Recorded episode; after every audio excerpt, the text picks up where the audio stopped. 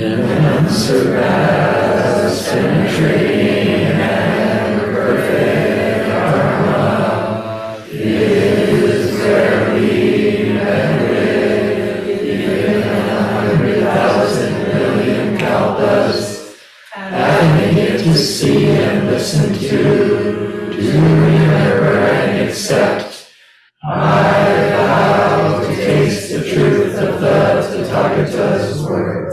Words. Good morning.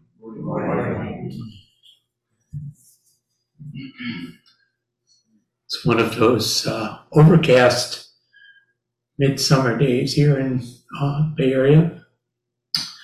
And thank you all for coming out. There's a pretty good crowd in the Zendo. Our numbers seem to be increasing. Uh, so please take care of yourselves. Um, some housekeeping announcements before I get into the substance of my talk.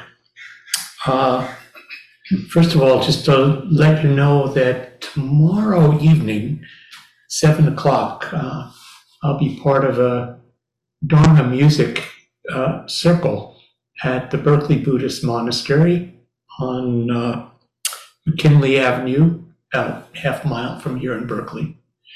Um, I think that information on that is that you can find it online at Berkeley Buddhist Monastery. Maybe somebody can find that and put it in the chat. Uh, and uh, it'll be in person, and also there'll be it'll be live streamed, uh, and quite a wonderful assortment of musicians. Aside from myself, there's Reverend Heng Sure, who's the abbot, uh, Betsy Rose, uh, Eve Decker, and James Barras. Uh, and we're going to be sharing songs and uh, actually, hopefully, doing some singing along together with everyone. So that's tomorrow evening at 7. Um, beginning in uh, the fall, we're going to have the second round of our many communities one sangha program which is a, a program in uh, investigating uh, the way we think about our community the way we think about ourselves about diversity and to have some uh, really frank and uh, deep inquiry about our the way we see the world, which of course is to me that's uh, that is at the heart of our Buddhist practice.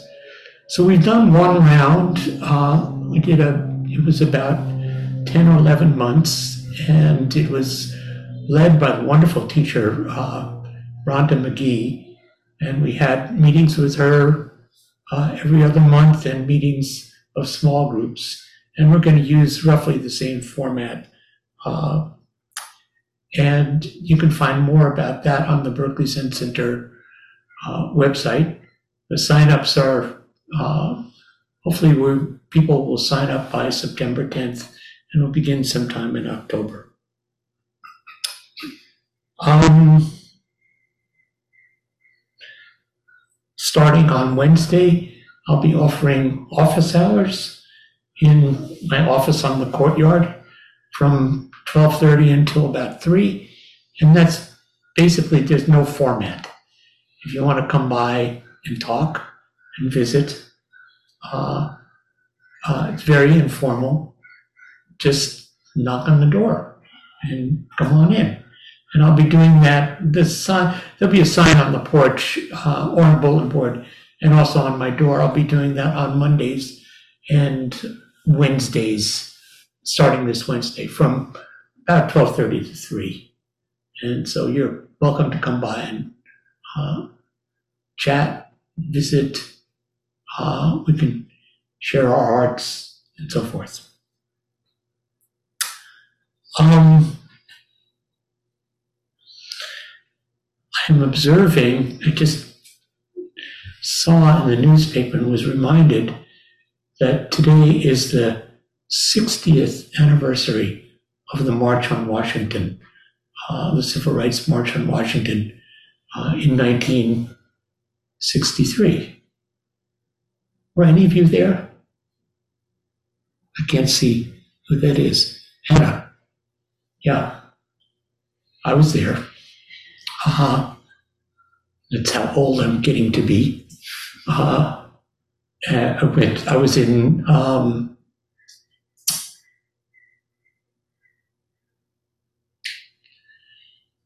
I was going into 11th grade. Uh, and me and my friends all, we were all there. Uh, and I remember where I was standing when I was listening to the speeches, but just 60 years and we're still working on the same stuff. Uh, there have been changes and progress, and there are areas in where we're still wrestling with the dynamics of uh, race in our country uh, and of equality, equal rights, voting issues. Uh, the march was before the voting acts of 1964 and 65. And now, frankly, in my estimation, we're we're seeing new attacks on uh, the dimensions of democracy in our country. And so it always has to be defended. And so it's good to remember uh, what happened in 60 years ago. I, I want to say it was really exciting. Uh, I remember uh, we were bused. We took buses from New York suburbs down through the Jersey Turnpike, then driving through Washington, and everyone was out in the streets. And then when we got there, it just were more people than any of us had ever seen in one place, and the energy was was just so positive and warm. And uh, we need that. We needed it then. We need it now. So, okay, take a breath.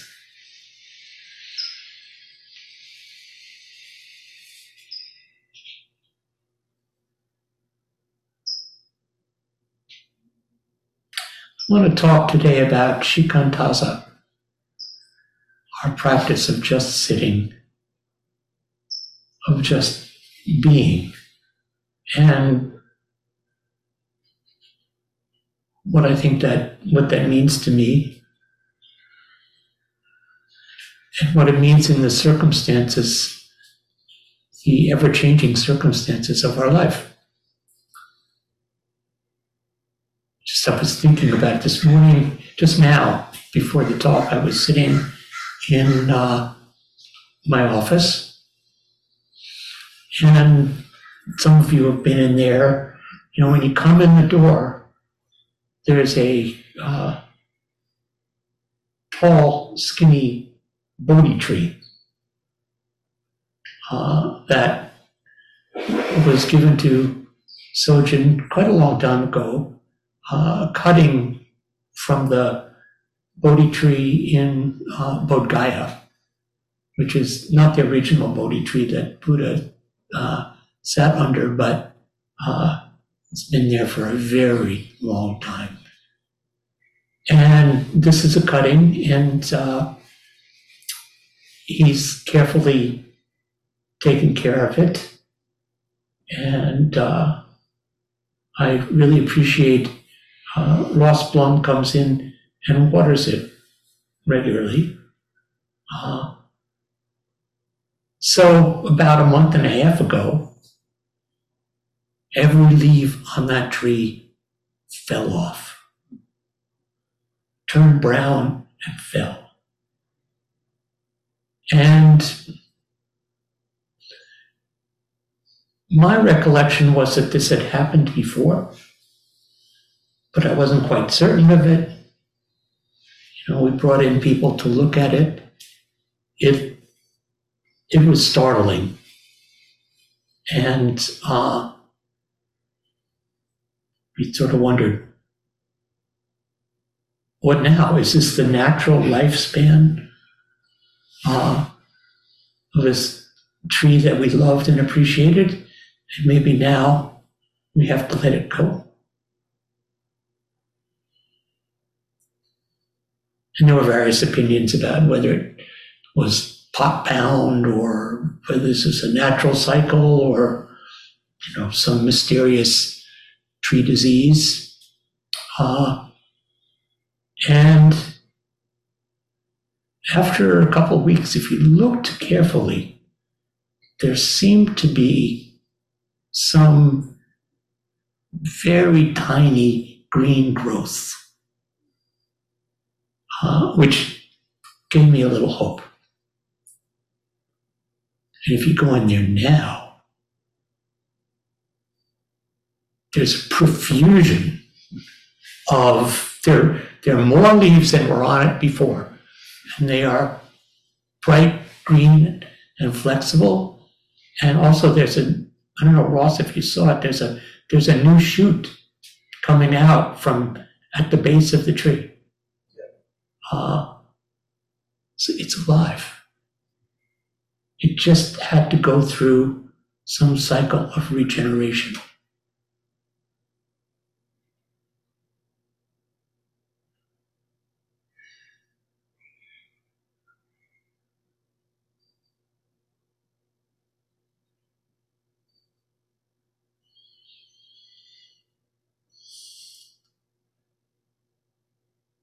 This is the nature of our of our lives, of our existence. And things are born and they die. And maybe they're born again and they just go through this cycle. But for those of us who are standing or sitting and watching, it's not so easy to just sit there. Not so easy to take it in.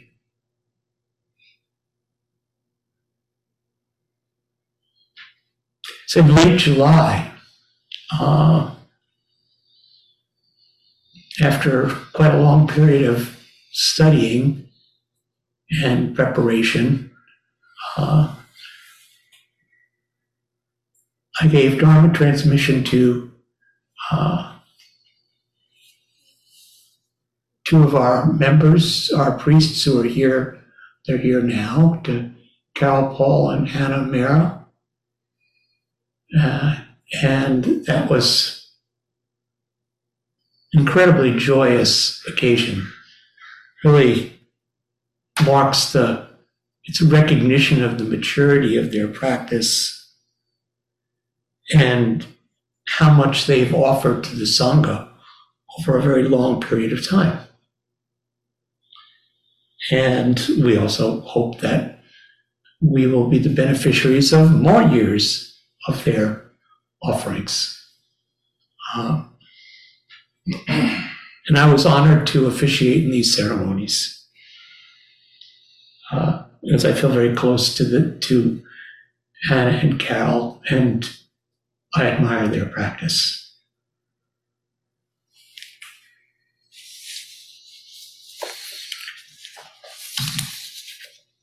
Last year, while I was planning for this, uh, my Dharma brother, Zenshin Greg Fain, uh, who lives at Tassajara, uh, was ordained here, uh, asked if there was any possibility that he could uh, do a Dharma transmission for do his first Dharma transmission for one of his students uh, because he had no real, there, there was no place that was really suitable for him to do it. And I suggested that he uh, throw in with us and we would all do this together. And uh, his student uh, name's Curtis Fabens. Great resolve, complete openness.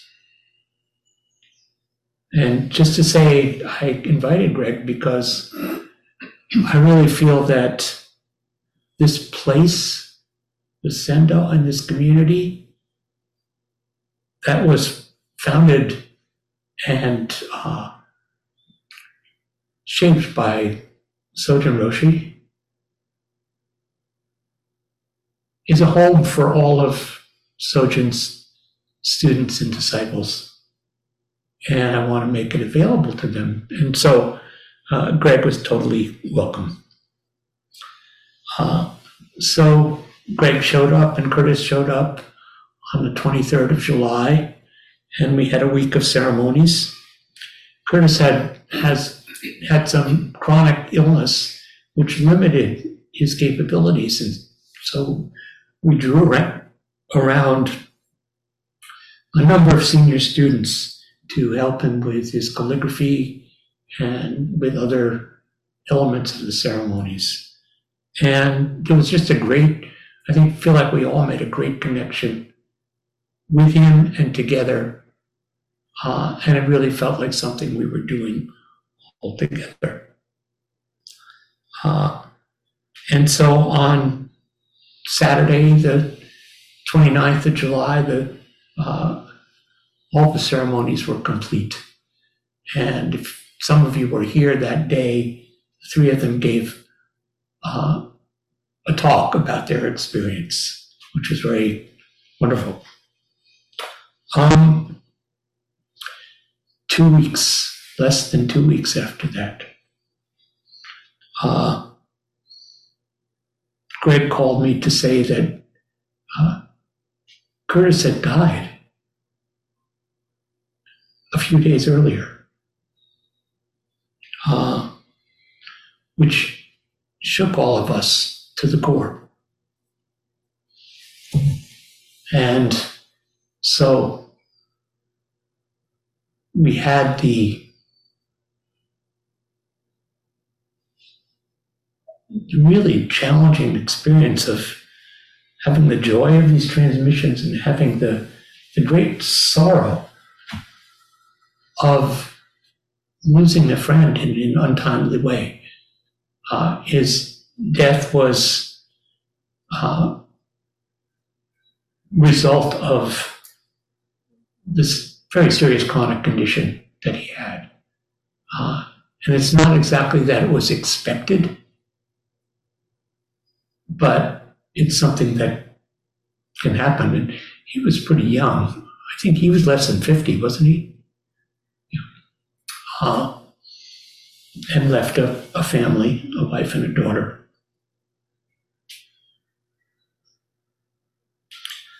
So as I had said in a part in said I in a talk about Dharma transmission uh, just before we started the process, there's a um, the scholars point out that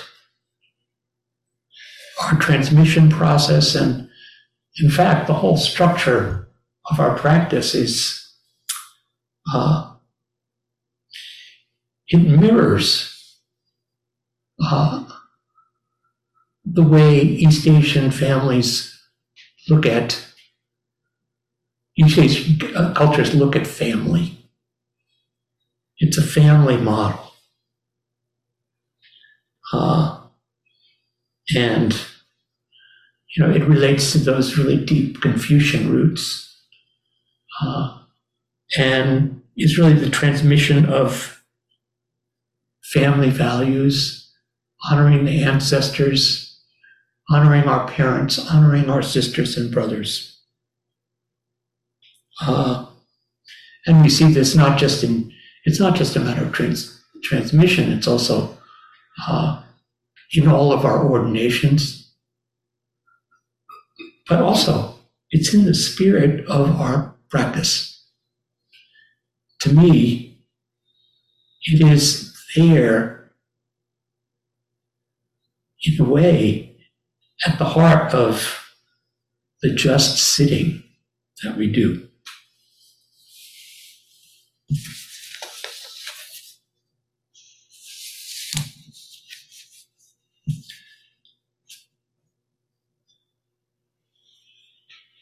So I was looking the other day, we were uh, at a residents meeting here. We read from, read an excerpt from uh, what's going to be in Sojun Roshi's book, which is coming out in December. And it was a piece that he wrote on Shikantaza.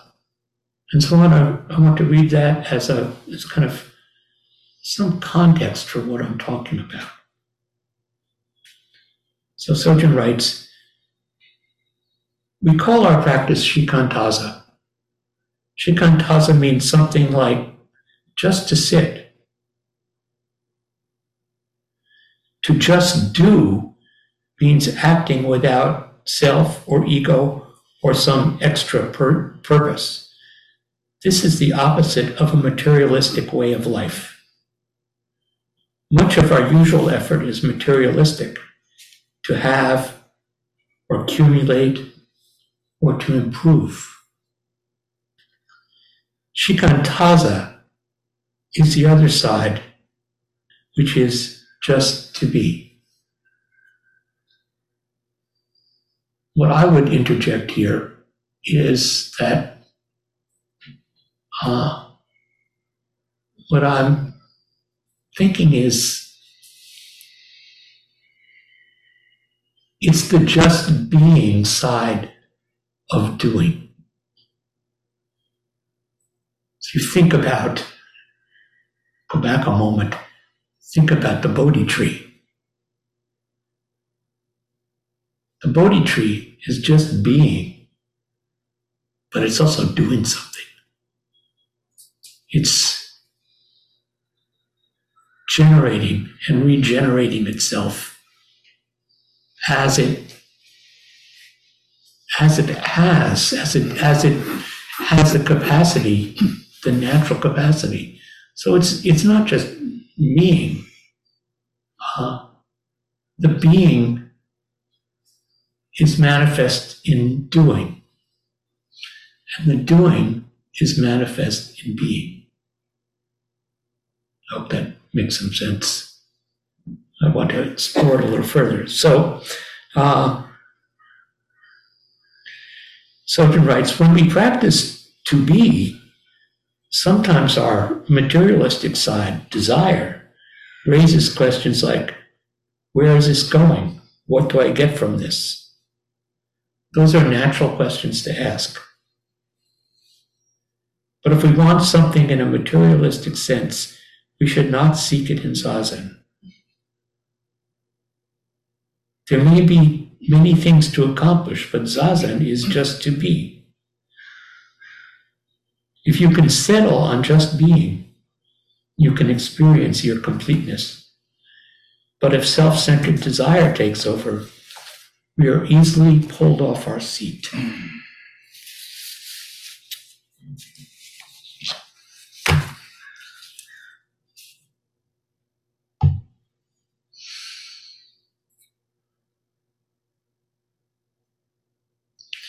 Shikantaza is a, to- this is again quoting, Shikantaza is a total offering, holding nothing back.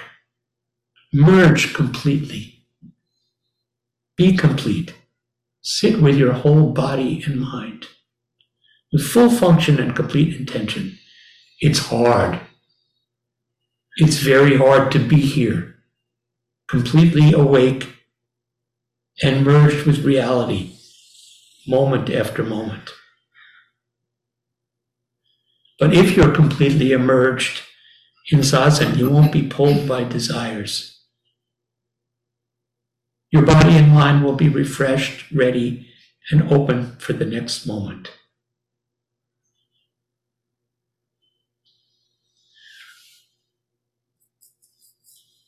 He says, and I think this is the pivotal point we have to live our life in the world of desire and at the same time being free from it.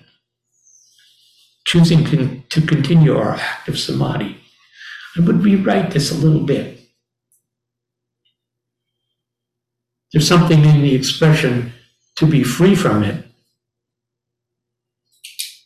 which seems to imply not to be touched by it to me. So, what I would say is we have to live our life in the world of desire and at the same, and at the same time be free in it.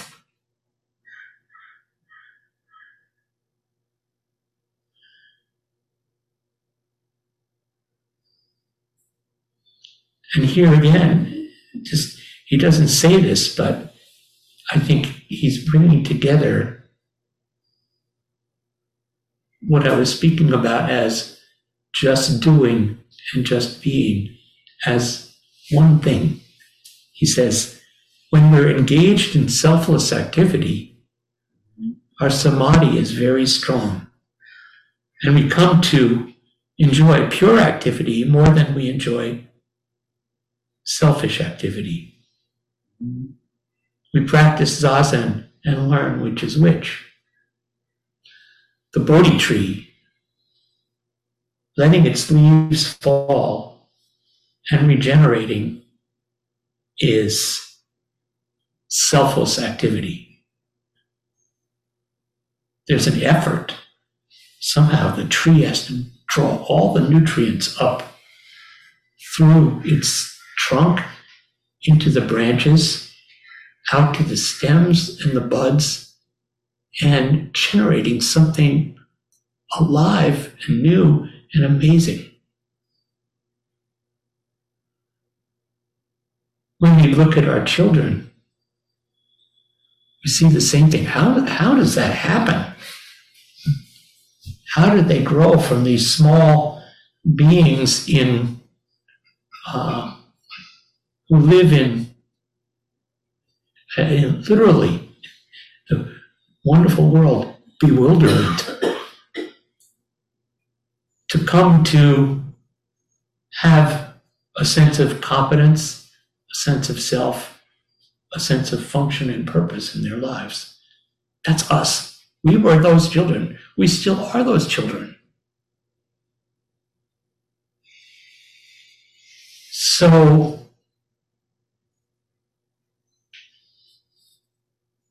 we look at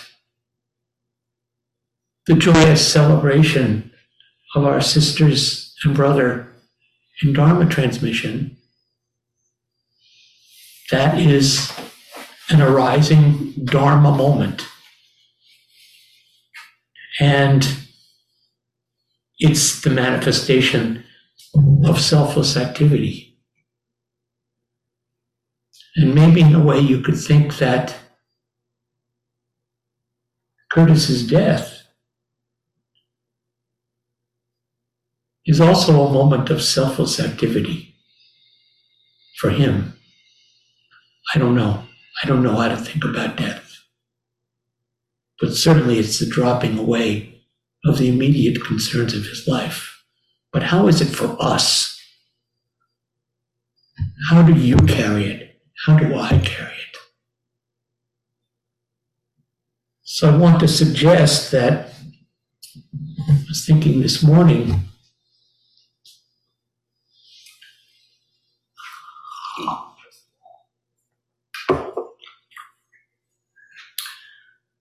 Um, can think of shikantaza on the micro level and on the macro level. On the micro level, what we're learning as we sit is to, so Shikantaza, let me just say, the, the practice of Shikantaza, what's unique to, I think, our style of practice is simply allowing thought after thought, perception after perception, feeling after feeling to arise just naturally, unobstructed, not to make, not to construct things of it, to allow it to arise, allow that moment to arise and allow it to uh, fall away and make room for the next moment. It's a, it's a practice of uh, open, open-minded meditation. It's a practice of a uh, a very complete kind of receptivity, moment by moment receptivity. So moment by moment, we we have perceptions, we hear things, we feel things, we see things, uh, we think things. We have tides, rapid tides of emotion that may come over us. And we accept it. So this is the, the selfless activity of it is not to build a structure of self on whatever it is we're perceiving, but just to say, this is what's happening now. And I, you may like it, you may not like it, but it's, it's happening. And to understand as we go on in practice, to understand its essential impermanence, so that moment is going to shift. Uh, so, on a micro level, we understand this. We're examining this moment by moment as we as we sit in the zendo. The zendo is our laboratory for really experiencing the nature of mind and the nature of our experienced reality. On the macro level, I think what we can draw from our Zazen practice is how do we meet the events of our life? Those moments may not slip away so quickly. They actually may condition us. And yet we can still understand this is a conditioned reality. It's not something permanent. It's not something fixed. Right now, I mean, when you look at this, is, this is a, a practice that I do when when I get triggered by something, which does happen. I'm sure it doesn't happen to any of you, but, but it happens to me. Uh, when I get triggered by something, I actually tell myself, this feels really bad right now. I'm angry, or I'm hurt, or I'm grieving. And I ask myself, literally ask myself, let's see how this feels in an hour. Let's see how this feels tonight or tomorrow. And then I, I revisit it. You know, it hurts a lot right now. And actually, what I may have to do is step back from it. I may have to just step back and breathe or step back and do something that is nurturing, you know, rather than confront. Step back and allow for the possibility, or not the possibility, allow for the, the likelihood that it's going to feel different with the passage of time. And to examine that, if I can, to examine, even look at the process. How does this shift? So we celebrate, you know, the transition for Hannah and Carol. And we grieve the loss of our friend. And all of us are experiencing this in all kinds of dimensions of life. Some of you who are younger may not have had a lot of loss yet, some of you may. But all of us, as we move along the path of life, there is no avoiding the sense of loss. The loss of loved ones, the loss of these unfolding generations, our parents' generation, our grandparents' generation, our parents' generation. And for some of us now, it's like, oh, it's our turn to leave the stage. This is fucking hard. I don't like it. And we see also losses that we experience ourselves, health conditions, all kinds of circumstances which are totally, they're natural. How do we hold them? How do we hold them with an engagement in selfless activity recognizing that we are living in the world of desire. And at the same time, how do we find freedom in it? One more little story, and then I'll open for comments and questions. Um, for quite a long time, I've been teaching at the uh, at the Upaya Zen Center's chaplaincy training program. Uh, and we just had our, uh, one of our training intensives for the year. And we were doing an intensive on, we were doing a unit on social justice, chaplaincy and social justice.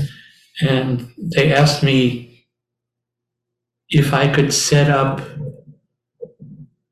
a uh, meeting online with uh, Jarvis J. Masters. Some of you may know him. Jarvis Masters is a uh, he's an African American man who's been on death row for 42 years in San Quentin. And I've been visiting him and I count him as a friend since uh, about 1998. Uh, he's a writer, and he's a Buddhist practitioner. And he also, he's innocent. I'm not going to go into the details of his case, but I am totally convinced of his innocence. And we've been working on his appeal, which is hard and anxiety producing. At any rate, we set up this thing and he talked with people. And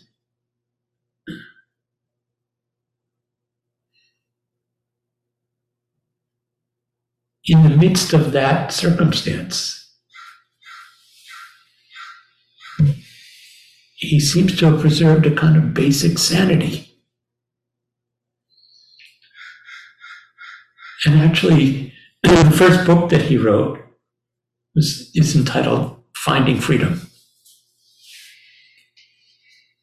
So it's like finding freedom in this world of desire, finding freedom in this world of repression and injustice. And everyone was incredibly moved. Uh, to hear somebody report from the actual conditions of their lives is very important. We need to do this for those we care about, to tell them how things are, and we need to listen to them. And just to close, the uh, we took a lot of questions and answers, and uh, Jarvis asked answered them just with with such remarkable clarity. I, I was really moved, and one of the questions was, "What do you most wish for?"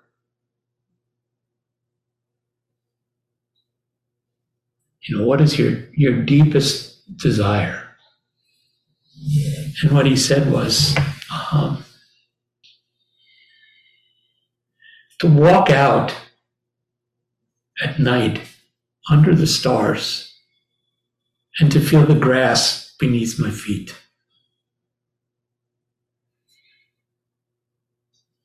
And for 40 years, he has not had that capability. There is no grass at San Quentin.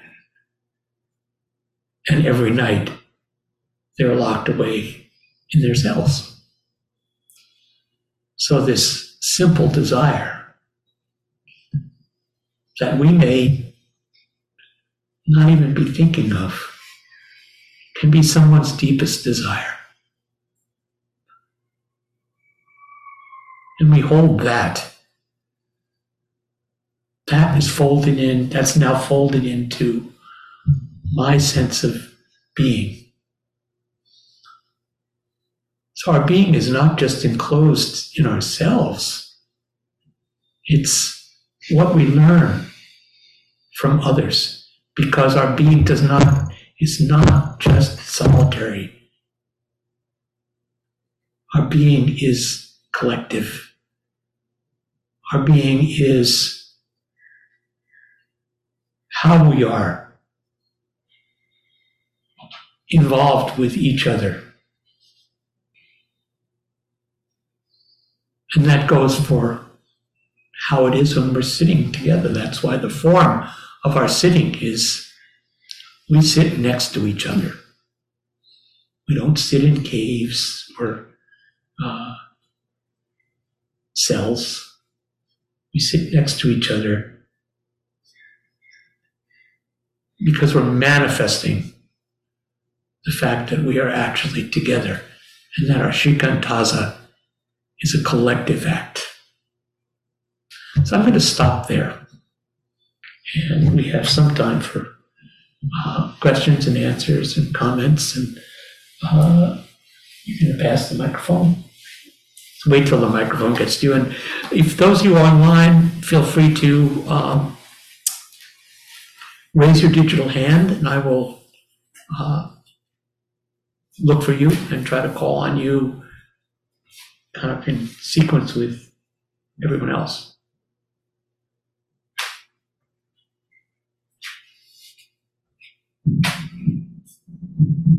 Good morning, Hozan. Morning.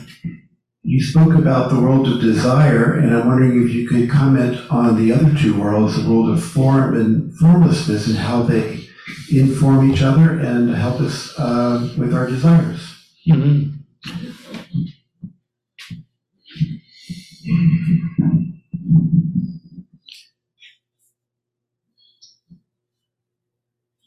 The world of desire is something we create out of the world of form. It's just kind of, it's our habitual nature. Uh, the world of form is always there. And as we know from our endless reciting of the Heart Sutra, the world of form and the world of formlessness uh, do not act, do, not exist independent of each other. Each one is creating the other. But our human pattern, uh, the pattern of clinging to self, which is also one of the uh, one of the great the, the the problem of clinging to self is in the great teachings of the Heart Sutra uh, is that we create this world of desire, uh, which is neither real nor unreal. We have to live with it. But we also have to see through it. We have to see uh, both the form and we really need to see the formlessness within the realm of desire.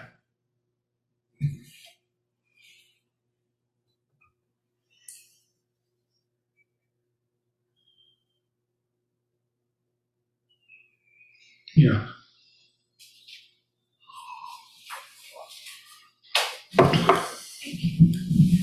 Um, I don't know how other people felt, but um, I just thought it was like miraculous that Curtis got transmission and died two weeks later. I just kept thinking about that. It's like he was waiting for that transmission to leave this world. And it just made me value transmission. It was like his life had come to some point of completion. Uh, and then he could move on. Yeah, that's how I thought about it. I didn't know him personally, um, but I don't know how other people thought. Because I know uh, another one of our senior um, practitioners had wanted transmission and was dying, and we gave her transmission um, because that was her last desire. Yeah. Um, but in this case, he reached that, and that was the end of what he needed to accomplish on this plane. So I thought it was very beautiful. Thank Not you. his wife, but Yeah. I'm sure she did think so. But that. Right. So I think what what comes up as you're to me as you're speaking is this other uh, fundamental human activity. We think about desire perhaps as a fundamental manifestation of our humanity. The other thing, which is really unique, is that uh, we are uh, story making beings. So you made up a little story, right? The story that he was waiting to complete this. And I don't have any criticism of that at all. That's that's what we do. Uh, and you can there's all kinds of stories and the the thing that I'm grateful for is that I don't know what it means. But what I do know is that, and this is my story, I'm happy that he completed this. I'm happy that he got to see that, that process that he was in to the end. And uh, that's, we can't wish any more for anyone. And there's so much that that he left incomplete, and we will leave incomplete. But we also have to honor the things that we do complete. So thank you.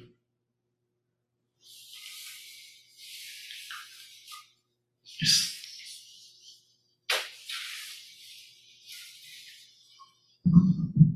Thank you. Um, What's your name, by the way? Monique, Monique.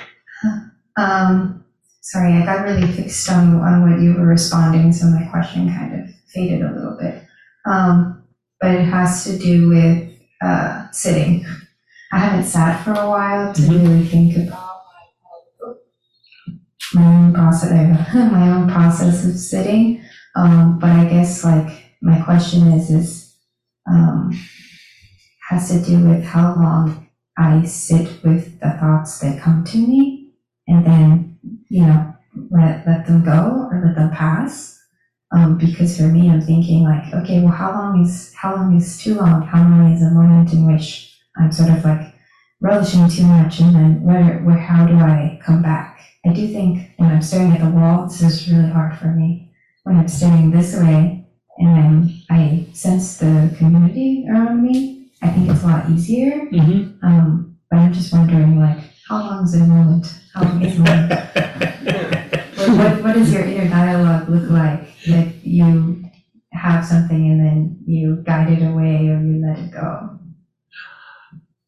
Um, I don't have a, I don't have a, a particular, uh, answer and I don't, I've never put a stopwatch on it. Um, I think that this is an ongoing, this is the experiment of Zazen. That um, there are meditational techniques and uh, methods where you're given a very clear instruction as to what to do. That's not what we're doing. This, uh, I really like, I've been thinking a lot about this expression of Suzuki Roshi's. We have uh, formal practice and informal mind. So informal mind means uh, each of us has to find out for ourselves, and we develop our skill and our depth by exactly exploring the question that you're asking. You know, so if the thought is really, or the feeling is really present for you, let it last as long as it needs to. And, you know, if keep in the background, I think, uh, in the background or move to the foreground your breath, your breath and your posture. So as soon as you, if you put your mind, if you move your mind to your breath and your posture, then you can find out what kind of hold that thought has on you. And if you find that the thought or perception has a really strong hold on you, well, you'll discover, you know, I can't really attend to my breath and posture right now. So I have to uh, attend to this thought. And maybe what I need to do is make an effortful, is breathe into it in an effortful way. So this is, it's just a big experiment. So just keep at it. Is there anyone out there? Uh, uh, Joel. Oh, I'm sorry. Paolo was first, and then Joel. Um, thank you, Hozan. Um, Hozan, I have this kind of like ongoing thing in my mind, and, and um, sometimes it's clear, and sometimes end up confused. But um, it's very clear with Zazen that we're not um, we're not you know we're not cultivating thoughts. We're not sitting and, and thinking, and that is not Zazen. But in the study and practice of, of Buddha Dharma, there's a place for contemplation. And sometimes I'm not sure where the proper vehicle, what's the vehicle for contemplation? And can it fit into Zazen sometimes without getting wrapped, wrapped up? Where, where does one end and the other one begin? And isn't there a, a place for contemplating Dharma? Um, yeah, there is, and that's that's also uh, that's also one kind of practice. And again, that's not where our emphasis is. So for me, my contemplation is uh, when I'm sitting and thinking or studying. Uh, but sometimes I have to do that contemplation while I'm sitting, zazen. Sometimes. There's nobody who's going to tell you what to do. That's the problem. We, the problem is that we yearn for somebody to tell us, please tell me exactly what to do. It's not going to happen. Uh, so, uh, but we're given, we are given an instruction. Uh, and Shikantaza is an instruction. So see if you can give that primacy. Joel? Hi. Thank you so much. That was really beautiful. one thing you said, which really struck me and surprised me actually, was at one point you said something like, I don't think about death. No, I didn't say that. something like that. And I, so I felt that that was very surprising. It was it had nothing to do with that. What I said was, I don't know what to think about death. Oh, sorry, that makes so much more sense. I don't know either. okay, that's reassuring. Well, anyway, while we're on it, um, obviously, I mean, we've all been totally immersed in our thoughts about Curtis, and um, you've studied and practiced Buddhist chaplaincy. So maybe um, you could enlarge about how you don't think about death or something like that. It's endlessly there in our lives. Well, it is. And all I can, you know, as a, what a chaplain does Yeah. is accompany. A chaplain goes, uh, comes alongside of a person, a person who is suffering, in whatever form of suffering it is. Uh, but it, they can't become that person Mhm. they don't merge so much as they feel empathy with. And when it comes to death, you know, a hospice chaplain can accompany somebody only so far and no farther. They have to cross that threshold by themselves. And you stand there and watch in grief, in awe, in whatever feeling arises. Uh, but you're not going to travel with them right there until it's your turn to walk over this threshold. And uh, yeah, that's that's all I'll say. I think it's time for one more in the room. Yeah, I'll go.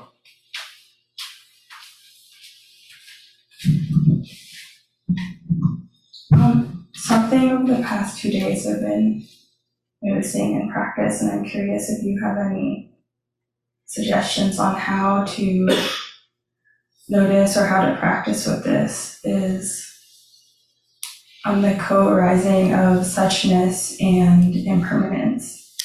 Like you're talking about the Bodhi tree, until like with practice, to really in an embodied sense recognize that the trees die and or the leaves die and will come back. But you know, when things die, they're born.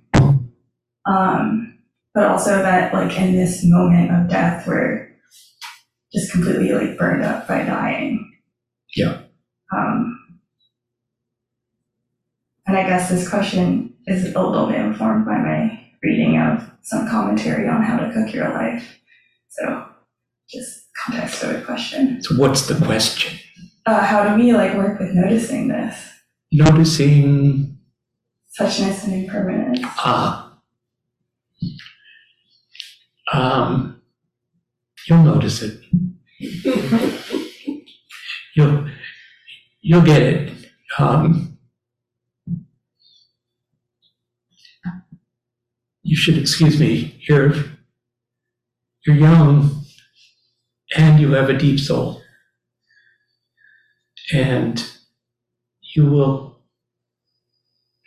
you can't avoid thinking about that, coming to it because it's going to come to the life of those around you, and you'll experience it yourself.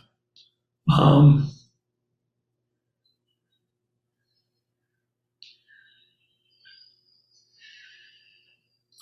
Dogen says, uh, trying to think, trying to remember exactly the quote. Uh,